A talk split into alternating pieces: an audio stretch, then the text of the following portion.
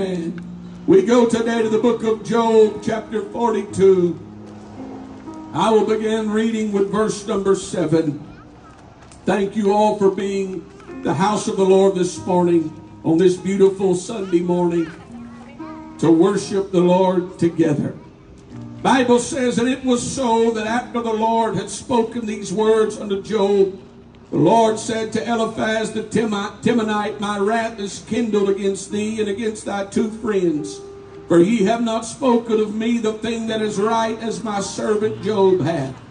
Therefore take unto you now seven bullocks and seven rams and go to my servant Job and offer up for yourselves a burnt offering and my servant Job shall pray for you. For him will I accept lest I deal with you after your folly in that ye have not spoken of me the thing which is right, like my servant Job. So Eliphaz the Temanite and Bildad the Shuhite and Zophar the Naamathite went and did according as the Lord commanded them. The Lord also accepted Job. Watch verse number 10. And the Lord turned the captivity of Job when he prayed for his friends. Also the Lord gave Job twice as much as he had before. And the Lord turned the captivity of Job. If I could use a little pulpit liberty this morning, I would say it like this And the Lord turned the page in Job's life. I want to preach this morning the power of a turned page. The power of a turned page. Lord bless you as you're seated today. The presence of the Lord Consider with me, if you will, how often we overlook the small things in our everyday life. Our human nature is more inclined to focus on big things and their ability. We have machinery at our disposal today that can literally blast its way through mountains and carve roads what has been there for centuries in just a few moments because of what man put together. That mountain can be displaced and it can be destroyed. What was once often a fairy tale of man sitting and stepping on the moon is now a proven reality as man several times over has made its way to the moon. We can build skyscrapers. We can navigate waters with satellite instruments going to the bottom of the sea. We can exhaust ourselves talking about the monumental moments and the grandiose ideas that have been brought to fruition because of man's ingenuity in man's hands. However, I ask you today to stop and to ponder whether or not any of the aforementioned advances in society would have been possible or come to fruition had it not been for something as small as a pen. For it was a writing utensil that put the wheels in motion for everything that I first spoke. Though they progressed along the way, the essence remains the fact its list of accomplishments far supersede any inventor or discoverer. With just a few strokes of a pen, independence was gained. With the stroke of a pen, marriages were united and marriages were destroyed. Some of the greatest sermons started with a pen. Futures were sealed, and judges' signatures have sent men to death and even to jail with just a pen. Far be it from me to attempt to place value on an object that has so small significance. Yet is it any wonder that at all something so valuable is handed for free and even clutters people's drawers today? A pen. Perhaps no one understands the ability of a pen as much as an author. The author understands that that pen and the power of that pen rests solely in the hand of that person that's holding it. You see, the author chooses carefully how long a sentence should be, where each comma and each exclamation point must be. The author writes the ebb and the flow of that story. He knows when the villain will bring the insurmountable opposition. He knows how long the adversity will last. And he knows when the hero will ride off into the sunset. He understands that everything begins with the pen. You see, the author understands that I can write and I can write. And this page I can feel with affliction. And I can fill this page with adversity. And I can fill this page with insurmountable odds. But you know what else the author knows? The author understands that I can still turn the page. No matter how bad this page is, no matter how insurmountable the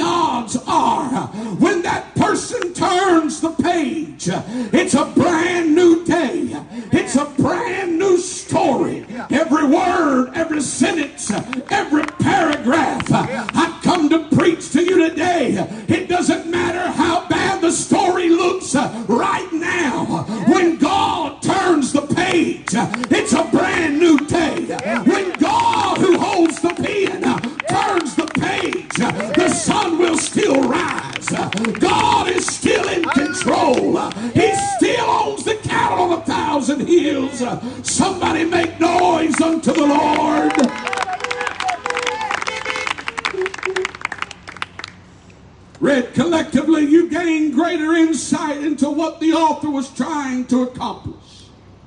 When you look from beginning to end, the story makes sense. But you got to remember that your life unfolds like a page, like a chapter in the whole book of your life. And you don't know the end of your story. You don't know what your next chapter holds. You're just reading the page that you're on. And sometimes that page will look like it will never change.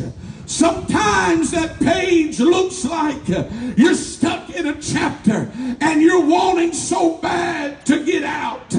Understand if anybody knew how bad a chapter could get, it was Job. Job, Bible says, was perfect. He was upright.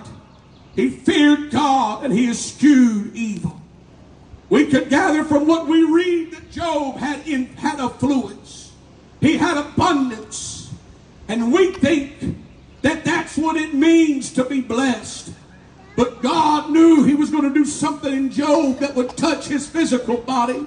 It would touch his physical possessions. But he would, Job would see God in a manner that he had never seen him before. We've got to get over this mindset that the favor of God is bound to what we see because that's not accurate. The favor of God reaches beyond the physical. It reaches beyond your bank account and it goes into the deepest parts of your spirit because you can have nothing on the outside but have everything on the inside. That's what matters the most. We view the absence of problems as the, as, as the blessings of God. And that's not the case. The author was writing something that Job didn't understand. Job lost his family, lost his possessions, lost his servants. It was the worst chapter that Job had had to live through, but it wasn't the entire book. Job's humanity is displayed throughout the remaining chapters. You read Job's three friends and how they tried to comfort him, but rather they discouraged him. And it's a typical display of the same struggle that happens in your own life. Though you may not verbalize it to other people, you still think some of the same things that Job thought. I, it comforts me to read the book of Job because it lets me realize that he was human just like I am. Struggled to make sense of what was going on. Try as he might, he grew frustrated and more and more frustrated. This is what he said in verse 3 of chapter 23.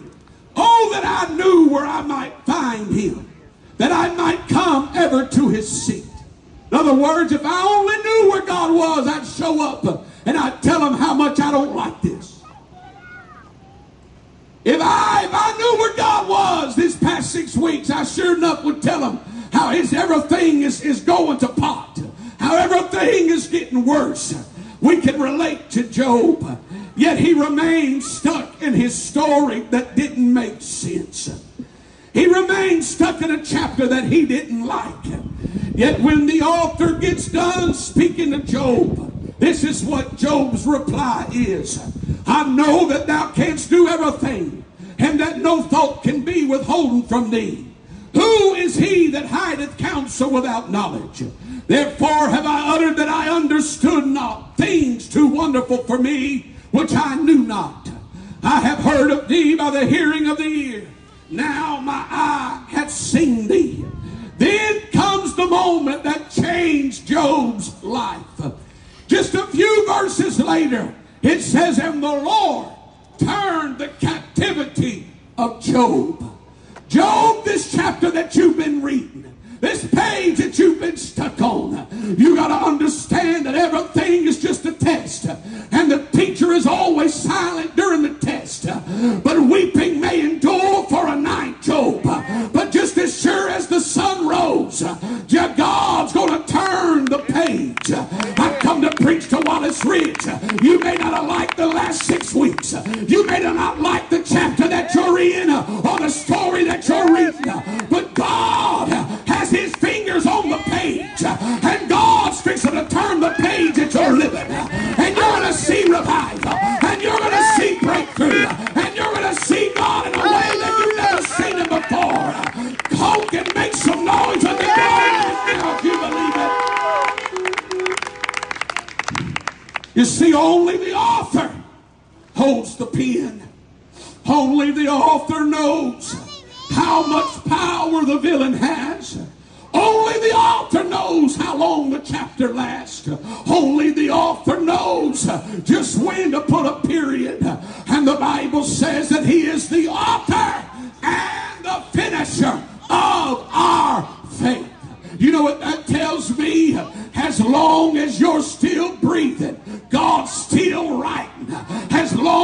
You woke up in the morning, that means God's still writing another sentence in your life.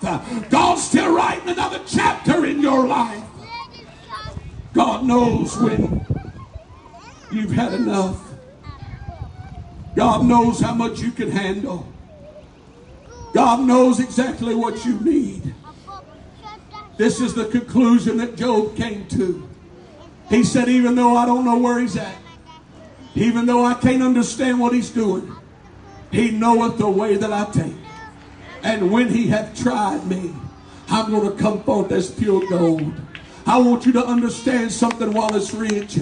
When this thing, this quarantine is over, you may not understand it, but you're going to be better and closer to God at the end of it than you were at the beginning of it. So whether the God sent it or the devil sent it, let me tell you what's going to happen. God's going to get the glory out of everything. God's going to get the glory out of your life. God's going to draw you closer to him throughout this whole ordeal. This is what Habakkuk 3.17 says. Although the fig tree shall not blossom, neither shall fruit be in the vines. The labor of the olive shall fail, and the field shall yield no meat. The flock shall be cut off from the field, and they, there shall be no herd in the stalls. That sounds like a pretty grim story. That sounds like everything's bad. That sounds like it's hopeless. But this is what he says right after that verse. He says, Yet I will rejoice in the Lord. I will joy in the God of my salvation. In other words, let it get as bad as it's going to get. It's still not going to stop me from giving God glory. It's still not going to stop me from praising. I wish I just had a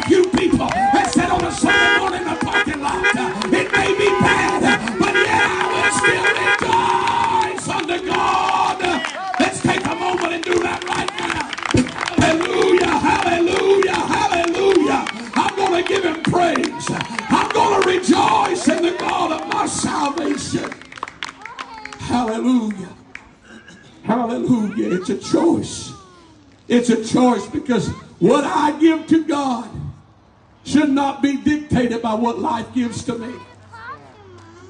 What I give in return to God, who is perfect and has never failed, it should not be flawed, nor tainted, nor filtered by my emotions, my lack of understanding, or anything that I go through on this earth.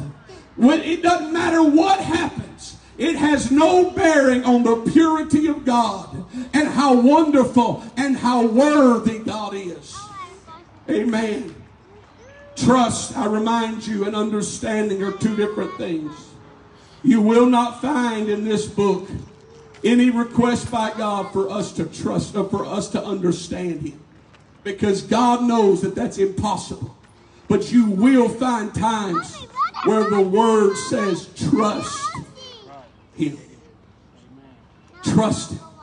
Trust and understanding are different things. This is what the Bible says in Isaiah 26 and 3. Thou wilt keep him in perfect peace, whose mind is stayed on thee, because he trusteth in thee. Let me tell you, when you start having a absence of trust, the thing that you'll find is you'll also have the absence of peace. Because trust and peace are linked together. When trust starts shrinking, peace starts shrinking. Thou wilt keep him in perfect peace whose mind is stayed on thee because he trusteth in thee. People who start fearing and start worrying, they have an absence of peace. It's because they have an absence of trust in God. Jesus went to the Garden of Gethsemane, and you find a beautiful portrait of the man Christ Jesus speaking to the God Christ Jesus. Because the man said, Father, if it be possible, let this cup pass for me.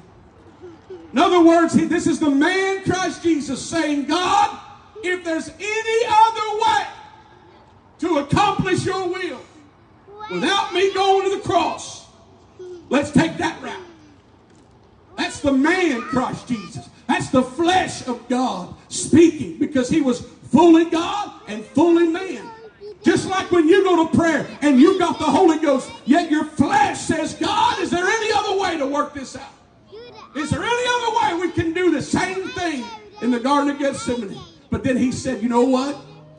Nevertheless, not my will, but your will be done. He didn't understand he did it, it, didn't make sense what he was having to go through. And I'm speaking to people just like me. I've been praying. It, it doesn't make sense, everything that's happening. And I'm not going to be the one to try to get up here and make sense of it for you because I can't.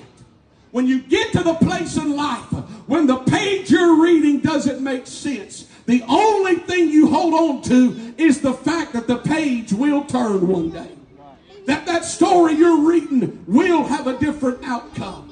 And so here's how Jesus could get to Calvary. He says in Hebrews 12 and 2, who for the joy that was set before him endured the cross, despising the shame, and is set down at the right hand of God. This is what this is. This is, let me just explain how I how I read it. God knew the end from the beginning. He's the only one that's ever known that. And so while he's in the Garden of Gethsemane and he's sitting there praying, trying to figure out how he can escape everything that he's fixing to have to go through, the Spirit of God peeks over into the next chapter. The Spirit of God looks over to several chapters later, to 2,000 years later, a parking lot service on May the 3rd. The joy that was set before him. The reason he could go to Calvary is because the author knew what the next chapter held. The author knew that there was going to be joy on the other side of Calvary, that there was going to be Pentecost on the other side of Calvary, that there was going to be a church in Wallace Ridge. And you know what? When he went down to hell uh, for three days, uh, what he did is Satan never saw it. He turned the page and he rose from the grave. My friend, I'm preaching to you. There's power in a turned page. If you don't like what you're reading, hold on because the author's fixing to give you a brand new setting. He's fixing to give you a brand new story. Hallelujah. Come on, musicians. The joy that was set before. God knew as bad as Calvary was, that page was going to turn and it was going to lead to Pentecost. And everything that you're facing right now, I don't know all, I, I know some needs, I don't know all the needs, only God does. You may not like the story you're in. You may not like your financial situation. You may not like the story of your health that you're reading. But just as sure as the sun rose this morning, your page is going to turn. And you got to remember what makes your testimony so valuable is not the mountain you stand on, it's the valley you live through. We want the mountain so bad. We want the time of peace and prosperity so bad. But that's not where the value comes in your life. The value comes when you can tell somebody, you know what? I had a son that had cancer. And we walked through that valley as a church and as a family lifting up uh, Brother Dustin and, and Sister Linda. And we can stand on the mountaintop this morning looking back uh, and say, God turned the page in Brother Dustin's life. Uh, and we give God all the glory and the praise and the honor. And God's going to do the same thing in your life. I want you right now, if, you if you can stand, stand. If you're in your vehicle, I want you to lift your hands to heaven. You got to we're going to start praising God not for where we're at, but for where He's bringing us. We're going to look at the next page that He's going to turn. We're going to look at the revival God's sending. Let's lift our hands right now and begin to thank God for what He's doing in Catahoula Parish. God, I thank you for what you're doing in our church. I may not understand it, but I give you glory for it. Come on, sing to the Lord right now. I give you praise for there's power in a turn page. There's power in a turn page.